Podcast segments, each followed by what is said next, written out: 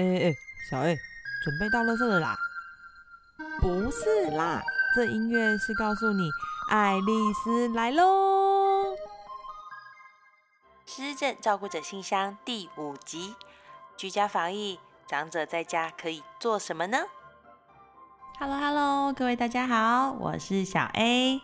今天失智症照顾者信箱要来点不一样的，哈哈。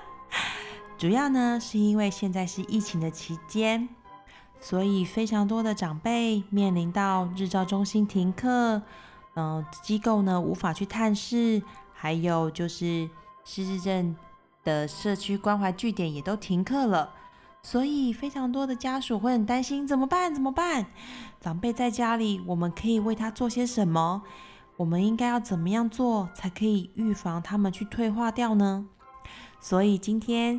小 A 就想要做一集，直接来回复，告诉大家，在居家防疫期间，我们可以让失智长辈做些什么，来延缓他们退化的速度。有鉴于啊，去年疫情的刚开始的时候，我们据点的长辈因为休息了三个月，所以退化的非常的明显。所以在今年呢，疫情在爆发的时候，其实我们就很想要做。类似相关的主题，来让各位家属知道，其实我们在家里也是可以安排一些活动，让长辈们一起来做，这样子也算是一种非药物的刺激，也是一种认知上的训练，这样也是可以延缓长辈退化的速度的。其实现在非常非常多的机构，甚至于是失智症中心，也开始透过线上的课程。来教大家如何在家中来让长辈们做些运动的训练、认知的训练，来达到延缓他退化这件事。所以小 A 会在这个节目的说明栏将一些我所知道的一些连结来提供给大家，让大家呢可以在居家防疫的期间播放给长辈们收听收看。来让他们一样可以做到大脑的刺激，以至于他们的退化的速度可以被减缓。不过在这边也要提供一个小小的技巧，也就是我们提供这些影片、这些运动的方式，甚至于这些老师们每天都会在线上呢做这个运动的训练，不见得要让长辈们在家里面一定要跟着做。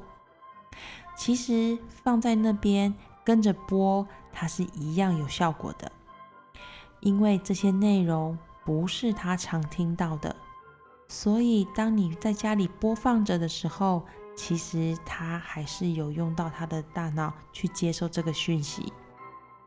或许他真的有点懒，不想要动，在家里他总是非常的舒适，不想要去动手动脚，没有关系，就是放着。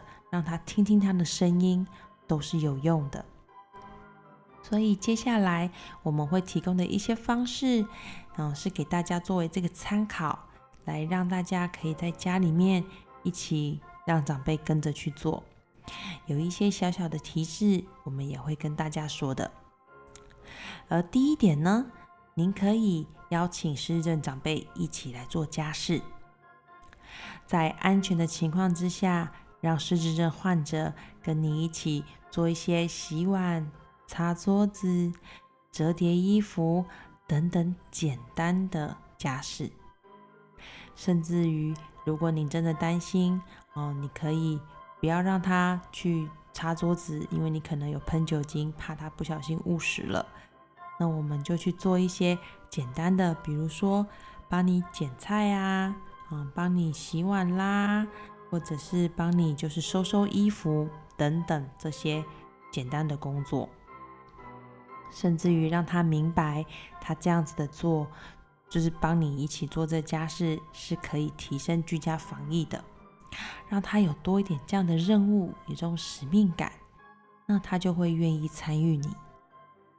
不过这一切所有的活动里面，都务必以安全为优先。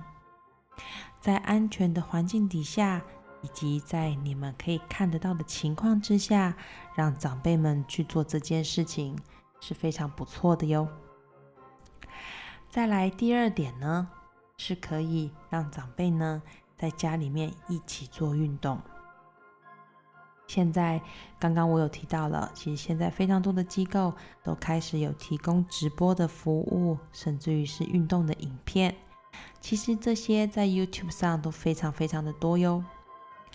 所以如果呢，呃，家里每天呢固定一个时间播放这个影片，至于他要不要做都没有关系，但是固定的时间去播放。这就是一种对他脑部的刺激，而这个好处是什么呢？除了增加长辈们他的大脑的刺激之外，其实也是增加了家属在家里运动的机会，因为你要带领着长辈呀，所以建议你们在家里面的时候呢，固定一个时间来播放这些 YouTube 上面运动的影片。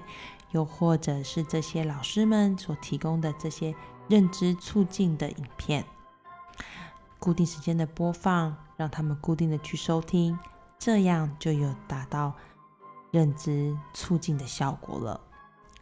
而这里面可能有推荐的一些连接，我会在这个节目的说明栏里面放给大家，欢迎大家能够去分享以及点阅。再来呢？你也可以邀请长辈们呢，跟你一起做一些静态的活动，家事可以做，然后运动可以一起做，那甚至于静态的活动也可以一起做，例如可以陪伴他一起下棋，或者是写书法，甚至于是画画等等。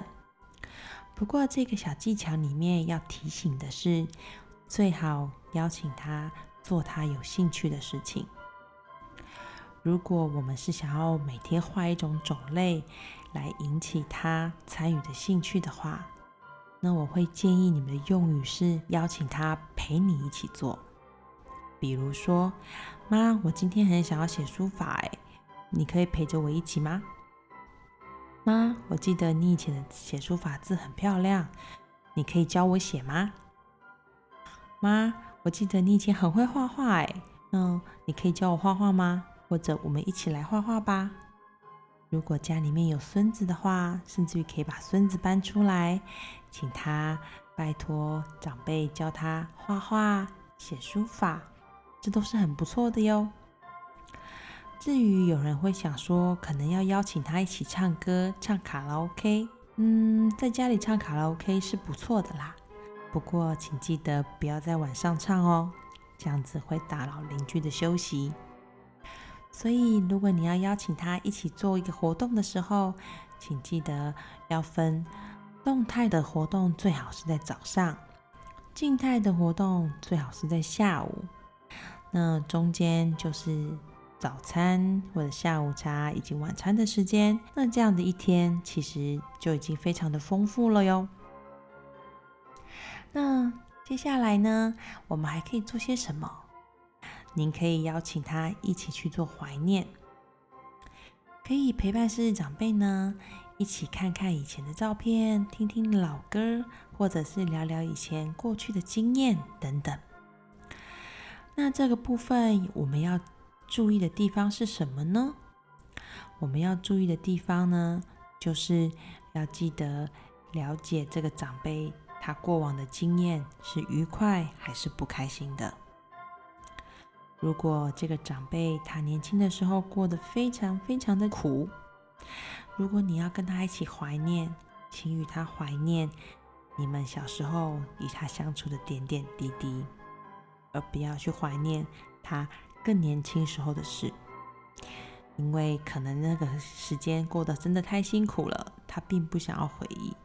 一回忆就非常非常多悲伤的情绪，或者是负面的情绪，所以在邀请他一起做一些怀旧的训练、怀旧的治疗、往怀旧的过程当中，去找出最适合的那一段，那是非常棒的哟。就像以我的经验来说，如果我今天要到家里面去拜访这个失智长辈的时候，我一定是了解了他的背景。所以我跟他聊天的话题就会着重在我所知道的资料里面，就好比如果今天他是一个文学的教授，然后他是一个老师的退休，那我跟他聊的话题就会围绕在跟文学相关，啊，跟他有兴趣的方面相关。我就不会去跟他聊经济的部分，或者也不会去跟他聊他以前去国外的经验等等，不见得会去聊那些，但是我会聊他有兴趣的东西。所以，如果要陪伴失智长辈一起做怀旧的时候，我觉得老歌是一个很棒的切入点。然后再来就是聊聊他的一些他的那个开心的经验。好，所以如果要做这种怀旧治疗的时候，其实我都会叮咛呢，就是选择什么哪一个阶段的怀旧是非常重要的哟。千万不要怀旧到错的时间，那有可能反而引起他们悲伤的情绪。那他有可能今天一整天心情就都不好了。然后最后呢，我会建议呢，就是可以跟长辈一起聊聊天。聊天的内容是什么呢？聊天的内容，嗯，主要呢就是一些可以东南西北的聊，现在的事情也聊。不过有个重点，就是他既对既不对，真的不重要。可以跟他聊。现在孙子的状况啊，你的孩子的情况，甚至于是一些嗯轻松愉快的一些家常的事情，嗯，聊新闻话题呢，我是不太建议啦，因为这个部分如果不够了解他的个性，有时候可能会吵起架来哦。所以可以跟他聊的是一些嗯社会的菜价是多少啊。或者是小孩子现在读书的状况呀，等等的，那他的回答对或不对，或者是不是符合现在实际的状况，真的不重要。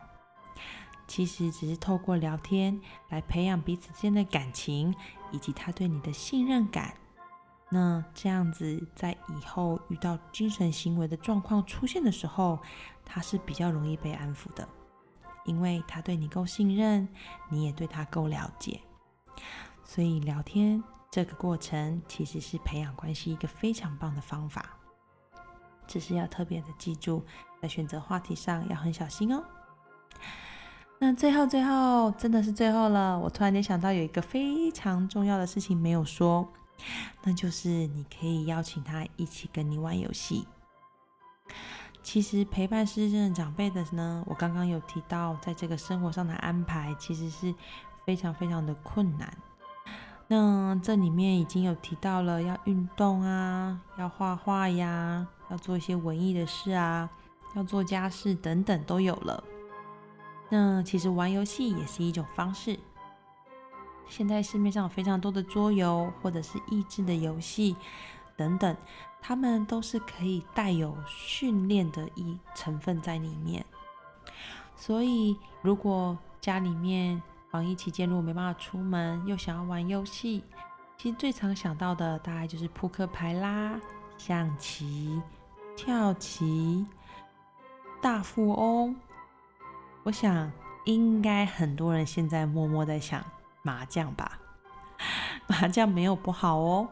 所有的游戏都是好的，都是可以做到认知上面的促进，也可以做一些就是生物大脑的刺激。但有一个重点非常非常非常重要的，那就是时间都不能太长。所以当你要安排这些玩游戏的时间的时候，请记得它是有时间性的，而不是一直玩、不停的玩，每天都是一直在玩同样的一种游戏。那这样子还是没有达到认知促进的功能哟。所以，当你要设计的是游戏的时候，请记得它是要时间性的。再者，要分它是属于动态还是静态。如果它是动态的，还是要回到早上来做会比较好。而静态的活动就可以放在下午。所以，这就是在居家防疫期间呢。失智症长辈他的生活上的安排应该要怎么去做？